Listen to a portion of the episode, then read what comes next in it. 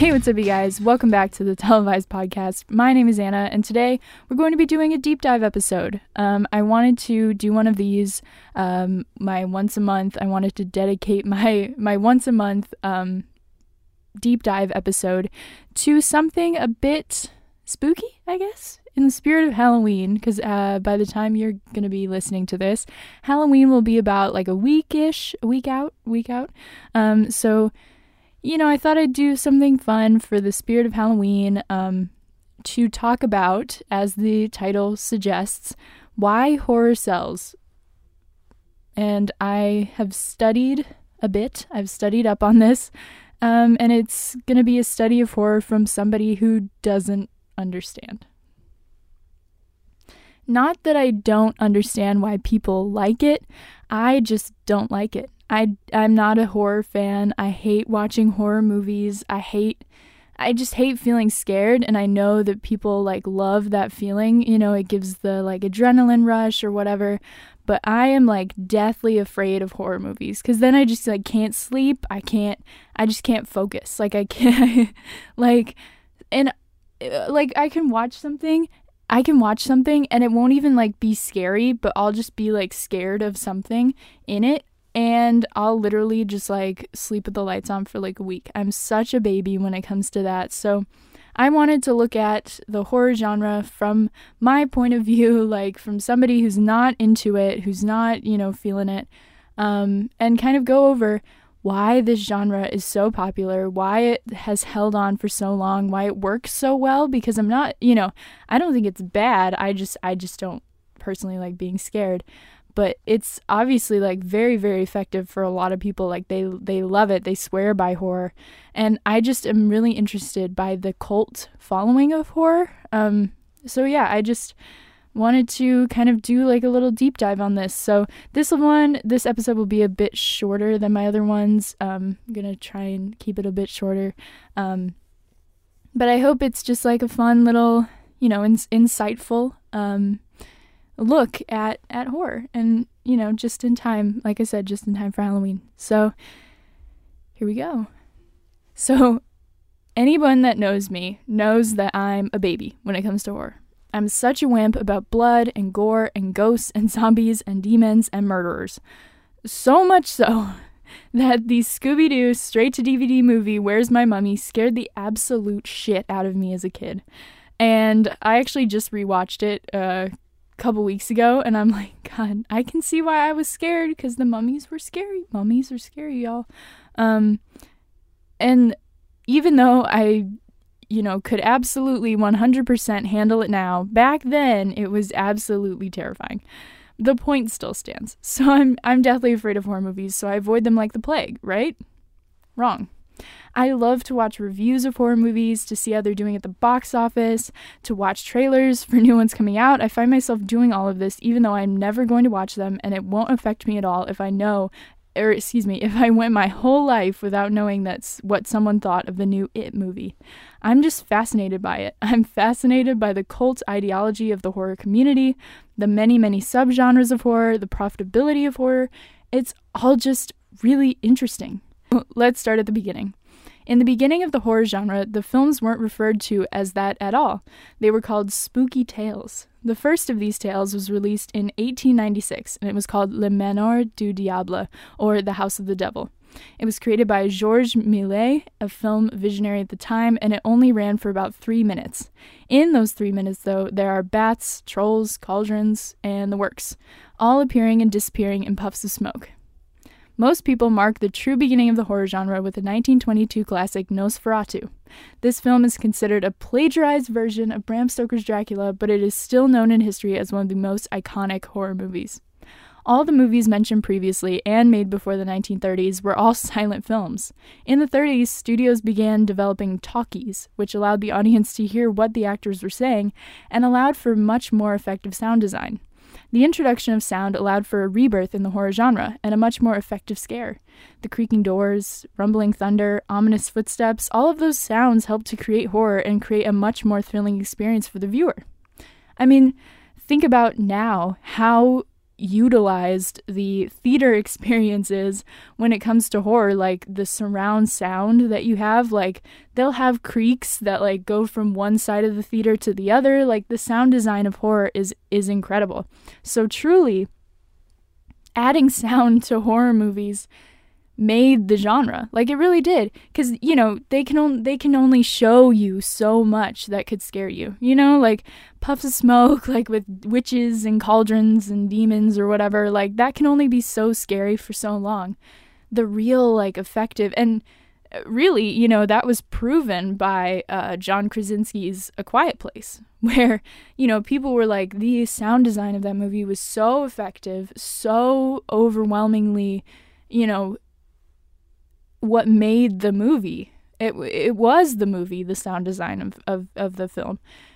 So, you know, incorporating those those classic horror sounds is is a must for all these horror movies. Uh, the 30s was also the birth of the Universal monsters. Some people today will know the Universal monster movies as the disaster that was the Dark Universe, kicked off by the total flop that was the 2017 remake of The Mummy, and was set to have remakes of all the classic characters, with Angelina Jolie even rumored to play the Bride of Frankenstein.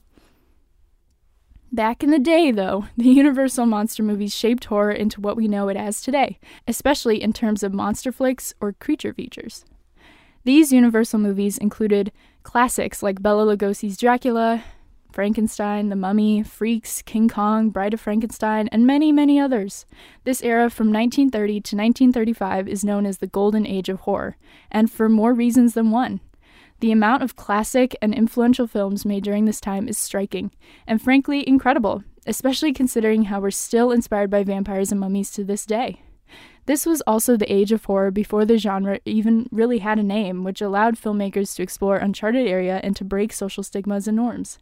The breaking of these norms upset the moral backbone of the nation at the time, which was the Catholic Church, and they forced the studios to be more strict in regards to what was shown in these films. These regulations, though, lead to what some regard as the golden age of Hollywood in general, forcing filmmakers to tell more symbolic stories about the darkness of humanity or just more adult themes in general. The tail end of the 1930s saw the decline of the horror genre in both popularity and creativity. The use of the same monsters and same tropes made the genre boring for viewers, though it's all filmmakers can do in the tight confines of the regulations. On the bright side, the 40s brought about the birth of the mad scientist film. These characters, not supernatural and often driven by the sin of pride, were seen as acceptable subjects by both filmmakers and the code driven studios. These mad scientist characters in films included Frankenstein and all of its spin offs, The Ape Man, Dr. Cyclops, and many more. These films were popular along with the introduction of the werewolf character. The werewolves of the 40s reflected the feral, rip each other to shreds mood at the time. The first of these major Hollywood werewolf movies was Werewolf of London, which presented the classic Dr. Jekyll and Mr. Hyde story, but this time as a man who turns into a feral beast. Before Universal's 1941 smash hit The Wolf Man, there wasn't a set canon for the iconic werewolves that we know today. Curt Siodmak, a refugee from Nazi Germany, is the one responsible for the tropes of silver bullets, full moons, and many others. This movie was such a big hit that Universal spun off three other films with the Wolfman in them, cementing him as one of their iconic Universal monsters. Post war horror in the 1950s saw the decline of many monster movies, as most people weren't amused by the fictitious monsters after just seeing millions of people die in the real life horror that was World War II. Though the 50s still brought us creature features such as Creature from the Black Lagoon and also introduced us to teen horror. The popularity of the drive in saw filmmakers take the ideas of the old monster movies and remake them with more teen appeal. The Wolfman turned into I Was a Teenage Werewolf, and original movies included The Ghost in the Invisible Bikini. Uh, the 50s saw the rise of the alien horror movie with the smash hit that was Invasion of the Body Snatchers. The 60s is known as some of the birth of the modern thriller. During this time, Alfred Hitchcock created two movies, Psycho and The Birds, which still have a lasting effect on horror today. I mean, honestly, you cannot go, you cannot you can't watch anything without a reference to Psycho. Like you watch that episode of The Golden Girls where you know they all watch Psycho and then they're too scared to like they're all staying up and we're too scared of, of everything. Uh, they couldn't sleep because they thought that they heard creaking on the stairs, even though they don't have stairs. And then, like, oh, in um, Scream Queens, Jamie Lee Curtis, she paid homage to her mother, who was in Psycho, um, by recreating that scene, but obviously with a different ending. Um, so it's really interesting to see like how Norman Bates has truly transcended like anything we could have. I don't think Hitchcock could have ever imagined, um, and really like cemented himself in like the zeitgeist of of our pop culture, not outside of horror. Like it has fully transcended the genre uh, because. I mean, you'd even had that show Bates Motel, like on USA. What was that? It was on. I think it was on USA. Um, you know, and stuff like that. So I think, honestly, Psycho has truly like broken through the quote unquote horror genre and into our mainstream, like, he, like main cultural zeitgeist, which is really cool to see films, horror films, and genre films do that because, you know, obviously not everybody is going to go see everything, but when a film can do that, it is really cool. I'll talk about Jordan Peele a bit later, and he for sure does all of that. He has transcended the horror genre, even though he has very clearly changed it and influenced it and, and done amazing things for it. He's also transcended it, which is really cool. Um, but anyway, so the horror of the 60s was all about the horrors of humanity. No longer was it horrific to see a vampire on screen, the real terror was to see characters so seemingly normal do the most horrific things known to man. The way Norman Bates seemed so much like your neighbor or your friend until the end of, end of the movie was the true appeal, the true horror. As with every decade, there's never just one kind of popular type of movie, and horror is no different. While Hitchcock was holding a mirror up to society and saying, Look, Others were doing the same, but with zombie movies. Night of the Living Dead, while not only being extremely influential in horror even to this day, is a commentary on American society while still being a shock horror event. Rosemary's Baby also came out in the 60s, another film that examines the, the dynamics of American culture but takes a look at whether or not the people around you should be trusted. The 70s were the epitome of saying when society gets bad, horror gets good. A lot of these films were about the monsters within one's own family, following the themes set out by Rosemary's Baby. Uh, children are scary. many of these and many of these internal familial horrors include The Exorcist, Carrie, The Stepford Wives, and The Omen. The Exorcist, a movie that gives me the heebie jeebies just at the mention of its name, was voted the scariest movie of all time by Total Film Magazine in October 1999 and is easily one of the most influential movies in horror today. It brought prestige and intrigue and shock and horror back into the genre, seen as very grown up horror, um, as opposed to the teen horror of the past few decades. And I even remember, like I said, I feel like The Exorcist is another movie where you like have fully transcended the genre, where Nicki Minaj performed at the Grammys and had a full like for I think it was for Roman Holiday. She performed Roman Holiday and was like it was a full like exorcist scene. Like it was it was horrifying for me when I was younger. Um but again, that's another example where it's like this movie has fully transcended the genre. Also, there was always this house in my neighborhood when I would go trick or treating and that would have the girl from The Exorcist, like the uh, this big doll of her, and she like if you you know she was like motion activated, so if you walked by, she would like scream and say stuff and do stuff. It was oh, it was the worst. Her head would spin around. Oh, I hated it. Oh, it was awful. I hate that movie, and I've never even seen it. I'm never ever gonna see it. It's oh, nope, nope. but apparently it's very good. So good, you know, good for them. But oh no. The familial relationship wasn't the only genre of horror of the 70s. The slasher flick also saw its rise during this time. The Texas Chainsaw Massacre, Halloween, and many more were extremely popular and are seen as the main influences on the modern slasher film. The 80s saw the birth of many icons of horror, which are still seen in Halloween stores to this day. Nightmare on Elm Street, The Shining, The Thing, The Evil Dead, and Child's Play being the movies that have outlasted the test of time. The 90s saw the rise of the serial killer movie, creating classics like Silence of the Lambs, Scream, and Seven. In the 2000s, horror shifted back to the everyday person and the mundane being turned into terrors. The perfect example of this is the Final Destination series, showing people being killed in everyday occasions. The 2000s also saw the rise and fall of, quote, torture porn, seeing the success of franchises like Saw and Final Destination, which also kind of counts as torture porn. There was also a huge influence of Asian horror in the 2000s, with the remake of The Ring having huge success in the States. Modern horror has many faces, cycling from originals by Jordan Peele being commentaries on society to sequels and remakes of classics like Child's Play and Halloween. For me, the most interesting aspects of horror are 1. the various subgenres and the fact that people create little mini cults in their already cult following of the genre, and 2. the fact that they always make money. Always. Horror movies seem to be the one genre where no matter the budget, you'll always at least make your money back. No matter the Rotten Tomatoes score, the word of mouth, whatever the variable, they will always turn a buck. It, ha- it all has to do with the cult following of the genre. More than any other genre, fans feel the need to see every single horror movie, seeing it as a badge of honor to always see the new one in theaters. It's similar to how Marvel fans feel about Marvel movies, except no matter who makes it, these horror fans will go see it. There's so many subgenres to look at, but I'll name a few box office stats of some horror movies just to demonstrate how lucrative this genre is. For a great example of a bad movie that still perpa- surpassed its budget and became a, a minor box office success, let's look at Blumhouse's 2017 Lucy Hale movie Truth or Dare. Blumhouse, for me, is the leading studio when it comes to horror.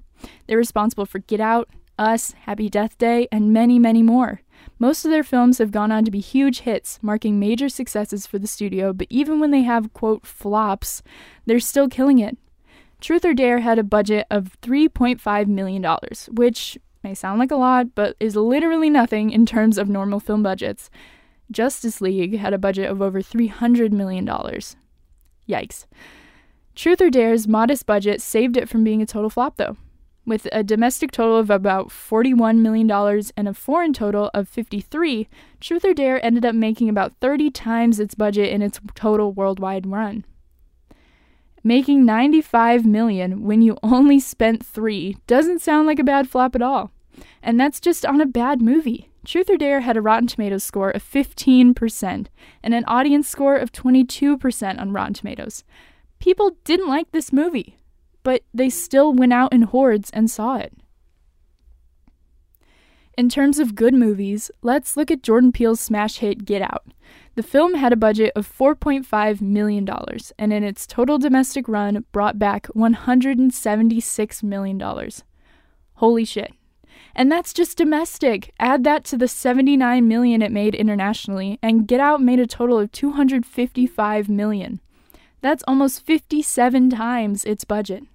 Get Out has a 98% on Rotten Tomatoes and an audience score of 86, so it was obviously way more well received than Truth or Dare, making it even more of a runaway success. I just find it so interesting that truly, horror is the only genre where a film can get less than 20% on Rotten Tomatoes and still turn a decent profit. With any other genre, the movies sink rather than float. Recently, a movie came out called The Kitchen, starring Melissa McCarthy, Tiffany Haddish, and Elisabeth Moss as three crime boss women in Hell's Kitchen in New York. This movie has a 21% on Rotten Tomatoes, and the reviews truly kept people away.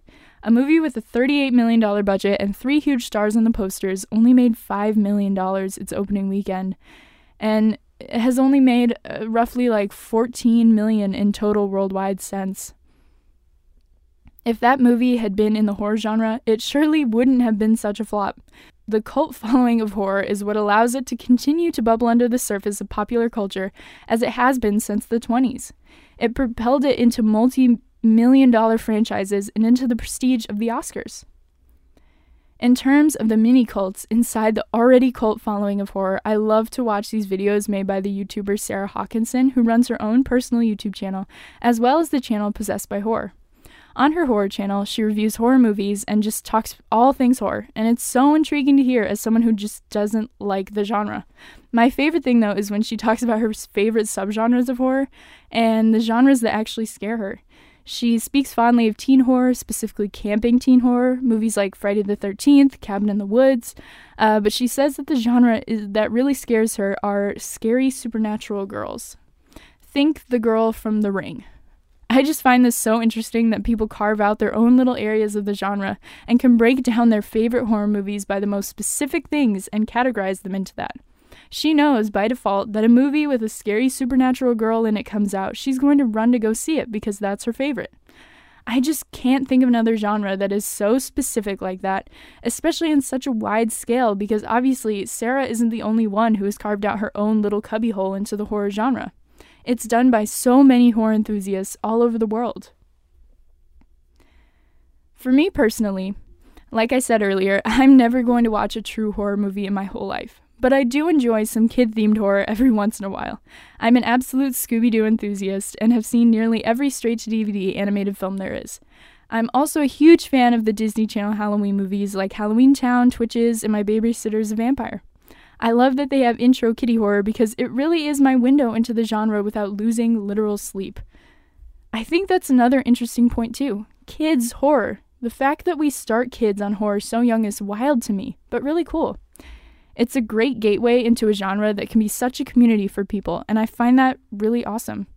Although, as a kid, I didn't appreciate it as much because having to watch Goosebumps movies in middle school meant that I couldn't sleep for a week. I just genuinely love horror aimed at children because a lot of the time it holds the same symbolic themes as the movies aimed at adults, just without the trauma. I guess if I had to carve out a subgenre cubbyhole for me in the horror genre, it would be witches in kids' movies, since those always seem to be my favorite. Halloween Town, Twitches, Hocus Pocus, uh, Scooby Doo and the Witch's Ghost, and even um, House with the Clock in its Walls all get gold stars from me. And personally, I don't know. I like the fact that I don't know. I just love that I could find like horror movies for me without having to like scare myself to death because I know that they're not like actual horror movies. Like, I mean, House of the Clock in Its Walls kind of is. Like, I mean, it's like kiddie horror for sure, but like, you know, Halloween Town is not a horror movie. It's just a Halloween movie. But I still adore it. I love it so much. But actually, Twitches scared also scared the bejesus out of me when I was a kid. Like the when he the when the I don't remember what the guy's name was, but like the main guy, the like scary guy, when he would like turn into a fog and the hands would reach in the fog, I would be so scared when I would go outside and it would be like a cloudy day. I'm like, he's gonna get me. Oh my god, he's gonna get me. But yeah, I just I don't know. I love like spooky stuff. Like, I don't know. I also love vampires. So, like, one of my all-time favorite movies is Vampire Academy. It is an it is a god awful movie. Like, it is truly atrocious. It is awful, but I love it so much. I adore that movie so much. And I also just love like the Hex Girls, and I love, like I said, I love my babysitter's vampire. Like Vanessa Morgan in that show, in the movie, was amazing. Um, so, yeah, all in all, I think horror is such an interesting genre, and I hope that you enjoyed learning a little bit of the history and crunching some numbers with me.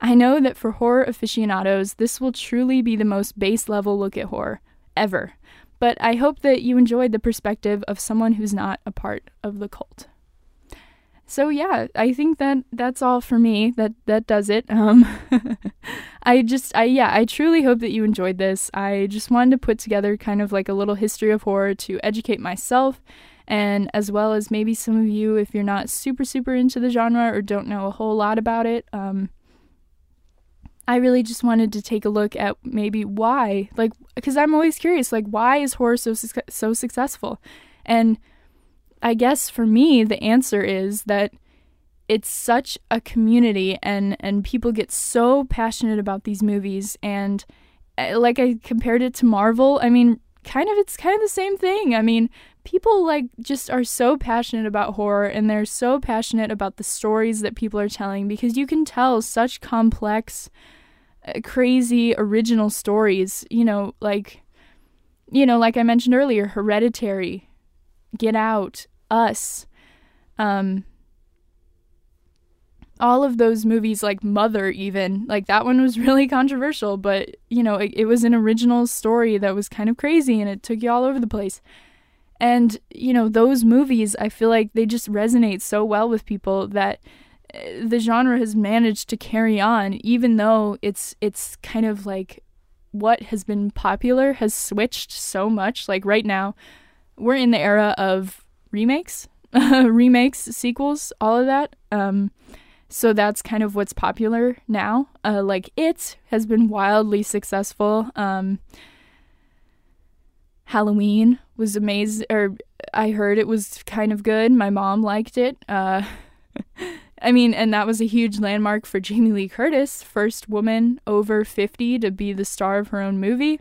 Um, like, it's just really cool. Like, especially because like I just said, I feel like horror also opens so many doors and, and so many windows for people to kind of for actors to kind of show their their range and, and really make a splash without being huge names because a lot of the time I feel like people are made from these horror movies, you know, like um I'm trying to think of, of people who have really like taken off after their horror movies.